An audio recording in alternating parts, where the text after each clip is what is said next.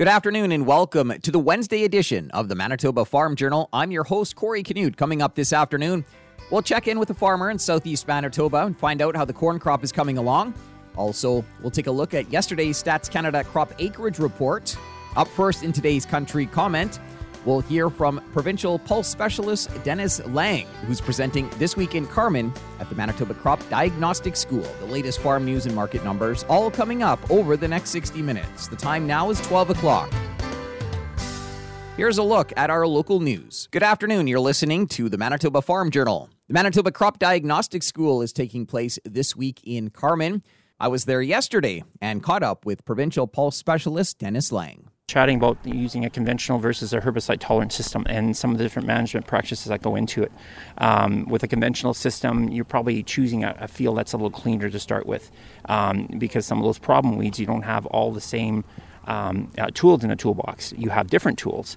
Um, with a herbicide tolerant system, um, typically, you'll get all the weeds that are there, but in some cases with resistant weeds, you might have to go to a, a you know something like a dicamba or an enlist system to help manage those. So, what we really looked at here is is some of the different methods of uh, you know selecting which fields to choose from, um, which products to use, and um, at the end of the day, just making sure that you keep your fields clean uh, early in the growing season to give you your best uh, best go of it. You talked a little bit about um, row spacing. Does that make a difference? Um, row spacing and yield is always a big discussion with growers.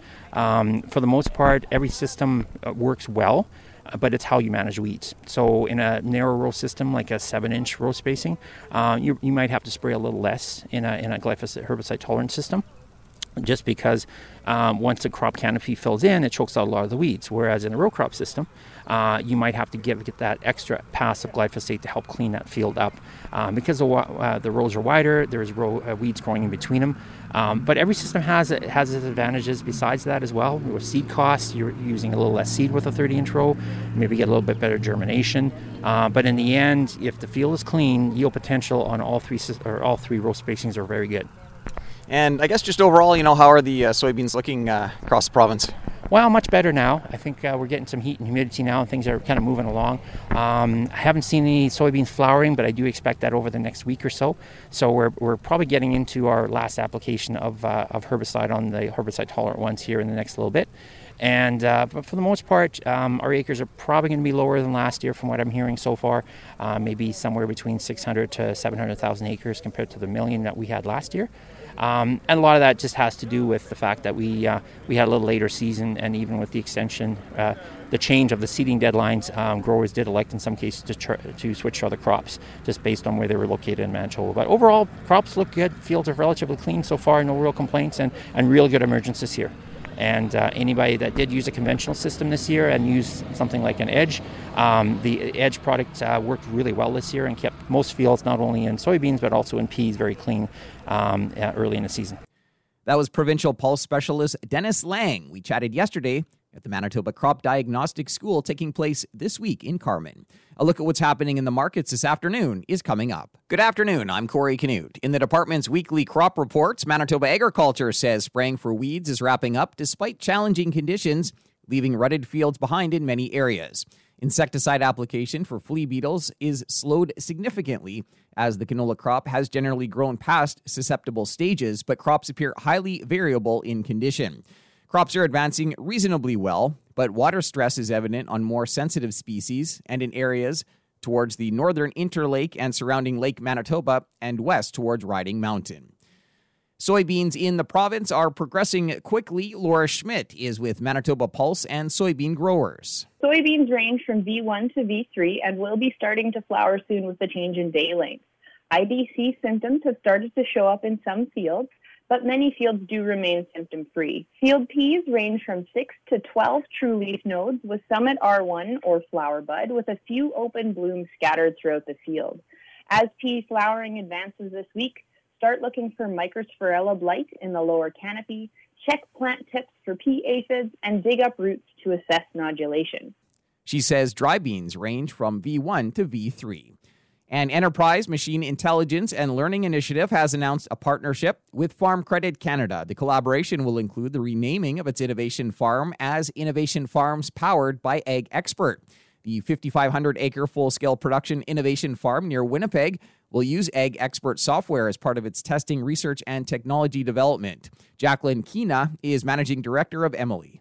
We're hoping that it can be useful to digital ag startups, legacy companies to test and validate and demonstrate the role of new technologies uh, and digital ag technologies for production agriculture, and also to highlight uh, the level of technological sophistication that already exists on farm to a broad audience beyond people directly involved in agriculture, and also to attract students uh, from all sorts of backgrounds and faculties uh, into digital agriculture because we need all sorts of skill sets involved in digital ag. Key projects will include climate change mitigation, disease and pest management, and water use for production agriculture. That was a look at today's farm news. I'm Corey Canute.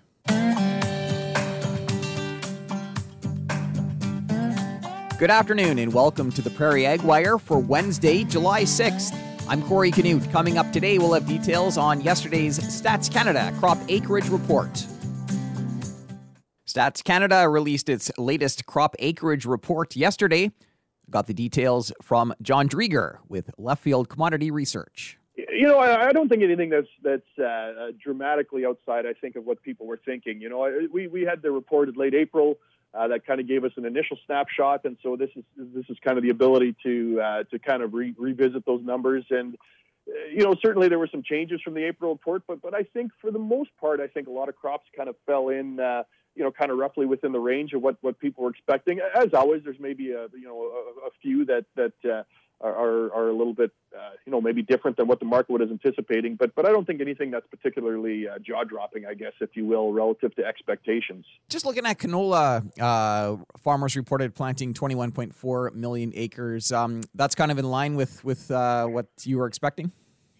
Yeah, that was pretty close to what the market was expecting. I, I think there was a pretty good uh, feeling that maybe that initial StatsCan number was was a little on the low side in terms of, of intentions. Uh, now, the one thing that is, uh, you know, always a bit of a challenge is, uh, of course, we had uh, we had a pretty challenging spring. Uh, you know, far too dry in the west, really late and wet and delayed in the east, and so there's maybe some question as to how that might have, you know, have things fall out. Uh, you know, the, the survey was done from the middle of May to the middle of June, so so potentially it didn't capture all of that, and I think there are some maybe adjustments coming potentially in Manitoba, uh, but probably by and large around the margins. And so, you know, in many ways, I, I think seeing a bit of a bigger canola number from the initial expectations, but but still down from last year, I, I think that probably falls into what uh, what folks were thinking. And uh, talk a little bit about that uh, wheat number and and kind of the breakdown there. Yeah, certainly a, a, big wheat number, and, and again, maybe not altogether altogether shocking in some ways. Uh, you know, we uh, uh, in terms of, of durum, uh, you know, that was a number that is. Uh, uh, you know, down slightly from the initial estimated March, but but still a pretty good increase from last year. I mean, you know, durum prices have been phenomenal over the last year, and, and so to see farmers put a little more durum in the ground over last year is is is not altogether shocking, and and also more spring wheat. And and we had been hearing uh, that uh, spring wheat was finding more acres in the kind of leading into seeding and, and uh, during that seeding window. Uh, so the, the, the spring wheat number was a little higher than we anticipated, but but directionally we were looking for a bigger number, and that's what we saw. And, and again, I, I think as a function of the fact that we we had just extremely high prices, and uh, and and farmers responded and and I think also again a little bit the you know in, in the eastern prairies and the, the way the seeding and, and delayed spring and all of that uh, fell out I, I, think that that didn't hurt spring wheat plantings either. And then in terms of um, barley, we saw that number down about fifteen percent from from last year. Yeah, that's actually the one that fell a little more than we expected. And and uh, the, the one difficult thing with barley is because it was was delayed. Uh, uh, planting in the eastern prairies, you know, does that lend itself to uh, to seeing some barley get pulled in? Uh, we wondered. Uh, obviously, you know, according to StatsCan, that that's not the case. Uh, so that is one that, that fell a little bit more than we anticipated. You know, we were expecting it to be down, but but that was a fair fair drop, and that would probably be one of the the, the bigger surprises, perhaps, of, of the StatsCan report is just how low that barley number was. And uh, you know, from what you've been hearing, I guess just in, in general, how, how are the crops coming along in, in, in across the prairies? Yeah, I'm going to say overall, in general, uh, quite good. Uh, and, and, I say that acknowledging that there are some areas that are still far too dry. There, there are some areas that continue to see too much rain, and and so you know, on any given year, you're going to have your your areas that are that are challenged, and, and this year is no different. Uh, at the same time, I, I, think in some ways, let's call maybe from a market perspective, if you look at where we were, say, you know, a month or, or six weeks ago, and, and some of the again extremely dry through a good chunk of Western Canada. Who knows if all the acres are going to get planted in the east? And, and you think through some of the what if scenarios and, and how bad it could have been. I, I think where we sit at today, you know, we're, we're in substantially better shape. Uh, so again, you know, there's still a lot of weather ahead of us. There's areas that do have their, their challenges and, and their difficulties, and, and uh, certainly uh, don't want to diminish, diminish that. But you know, you look at provincial crop ratings. Uh, just anecdotally, what you hear, you know, crops are kind of, let's call it on average, you know, in terms of their, their condition relative to historical norms, a little delayed, you know, and so that's something to keep in mind as well. But but overall, doing fairly well. All right. Um, anything else stand out for you in, in the report yesterday, or? You know, not so much. I, I think probably as much as anything, uh, you know, the attention is now shifting to yield. You know, one of the things about these acreage reports is you can have a, you know, a, a modest swing in, in acres, and, and that's interesting, and it makes a difference. But but ultimately, yield is going to be the real driver here of production and and prices going forward. So so the attention is shifting to, to crop conditions and weather going forward, and and, and that'll be the real driver here uh, as we look ahead in the next couple months. That was John Driedger with Left Field Commodity Research recapping yesterday's Stats Canada crop acreage report. That's it for the Prairie Ag Wire for today. If you have any questions or opinions to share, send them to us by email, the farm desk at goldenwest.ca. I'm Corey Canute. Thanks for listening and have a great afternoon. The Prairie Ag Wire will return tomorrow on the Golden West Farm Network. Time now for a look at the farm calendar. Our annual Farmer Appreciation Lunch is back at the Plum Coulee Park Tuesday, July 12th from 11:30 until 1. Enter to win a Meridian Grain Max 2300 hopper, bottom bin, and more, including concrete from Mid City Ready-Mix for the bin pad, rebar and lumber for the pad forms from Parkside Home Building Center, bin pad prep work, and finishing by the Concrete Edge. Sponsors this year include Loadline, Access Credit Union, The Concrete Edge, and LD Seeds. The Roland 4 H Museum is open throughout July and August. The hours are 1 to 4 p.m. Call 204 343 2061 for appointments. The Manitoba Crop Diagnostic School takes place this week in Carman. The Souris River Watershed District is holding its annual banquet July 7th at the Hartney Community Hall. Tickets are $50. Seeds Canada is hosting its annual meeting July 11th to the 14th at the RBC Convention Center in Winnipeg, and the Manitoba Organic Alliance is hosting two farm tours July 11th and 15th. Visit the MOA website for details or to register. Continuing with the Manitoba Farm Journal here on this Wednesday afternoon. When it comes to corn crops in Manitoba, there's the old saying, knee high by the 1st of July, which is a benchmark that farmers use to determine how their crops are faring. Mark Hutlett with Mark Hutlett Seeds at St. Anne says some fields definitely reached that mark in the southeast. He chatted with reporter Shannon Dewick. There are some fields um, where the producers managed to, you know, plant in that May 18th or thereabouts um, window, right? We had we only had a few different windows, but that was one of the first ones, and so uh, that corn looks looks pretty pretty solid and on par for you know that analogy about the beginning of July. So there is some some good stuff. Uh, what's what's happening out there is the variability in in the rest especially in the light soil. It's it's saturated. There's actually some seed rot that has occurred, and there's some spots within the field that just didn't make it. Um, and also, uh, it, it's having trouble taking up nitrogen on, on a lot of these fields, and so it's it's not a it's not a very dark green to say the least as far as why uh, some of the corn might not be looking uh, quite as good or might not be as tall as maybe uh, some other fields or, or what it could be. A lot of that have to do with late seeding, or or is has the weather the last month or so been a been a bigger factor? You know, believe believe it or not, it's it's it's almost um, like week to week from when some stuff was planted. If if you manage to get a, a rain event on something that had, you know, just been planted, and there were enough of those, uh, then and that kernel was you know sitting in that wet wet uh, prolonged um, you know saturated ground, and then it, it it did not fare as well, and and took so much longer for it to come and. So, you know, again, within those planting windows that we had, which was about three or four, um, it's it's hard to believe that you know something planted sooner than later would be not looking as good. And that has all to do with what kind of uh, amount of rain they had right after and what kind of weather they had. So, um, very, I've never really seen a year where I've had such inconsist- inconsistency and, and variability within the region with, with, with our corn crop. I mean, there's some brilliant looking stuff and then there's some, there's some corn that the, the plant pop is, is lower and uh, it's you know it's not very high. It's only three, four, five leaf, and and it's got a long way to go. With that being said, though, a lot of that corn that was seeded later is for feed stuff, and and we'll still make some good quality. We just need to get a a semblance of summer in the next couple of months here. Hmm. You mentioned uh, some rot happening. Any disease issues or insect concerns right now? Uh, within corn, not too many uh, insect issues. Uh, there's been a little bit of cutworm, but not much uh, reported in, in corn. Uh, so we had some hail though, and that hail will bring about uh, bring about uh, some common smut because of the uh, leaf structure uh, damage.